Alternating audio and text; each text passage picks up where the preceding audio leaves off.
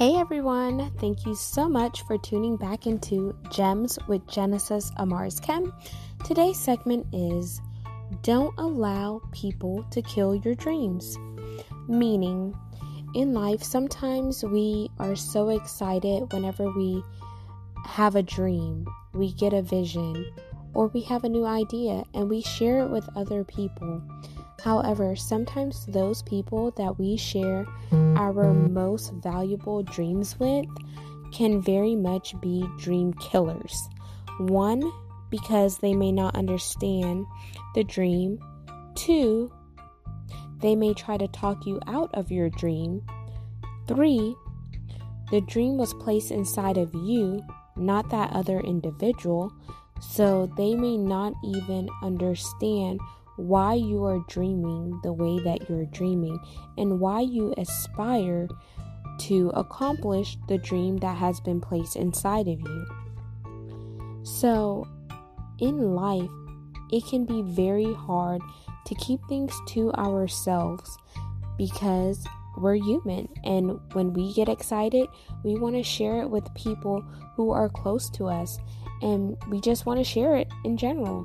And sometimes when we share those dreams and those innermost um, important things that have been imparted inside of us, then we face roadblocks. We face discouragement. We face the stamp of disapproval because we are trying to attach our dreams, our vision, our purpose, our desires to other people who may not have the same vision, clarity, discernment, or etc. to help us fuel and birth our dreams.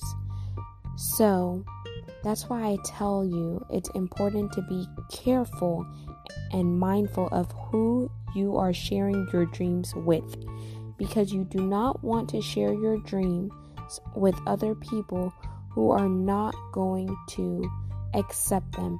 So it's best to cultivate your dreams in your mind. Once they're cultivated in your mind, ma- allow them to manifest. As you are allowing your dreams to manifest, then you take actions and allow those actions to fuel your purpose, your passion, align with your destiny assignment and really be birthed and nurture your dreams without relying on other people to nurture them for you. Do it because it's what you want to do.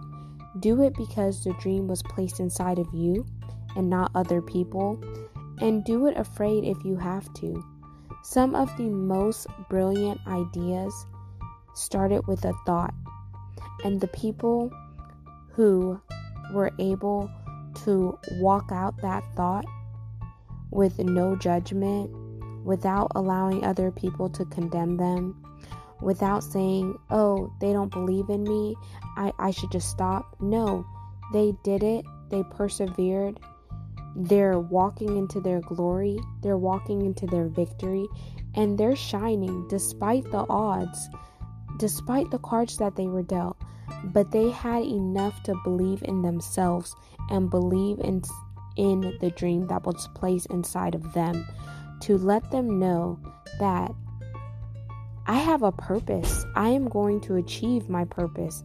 I am going to achieve my dreams. And I'm going to be that go getter, despite what my circumstances look like, despite if people want to jump on my bandwagon, despite if my family tries to talk me out of my dreams, despite if my friends, critics, naysayers, etc., try to say, Why are you dreaming that? Uh, you're not going to achieve that. Are you are you serious? Is that what you want to do? Despite all the negative comments that may circle around, keep dreaming and keep going after what you want. The dream was placed inside of you for a particular reason. So if that dream is inside of you, ignite it. Do what you do and do what you were destined and called to.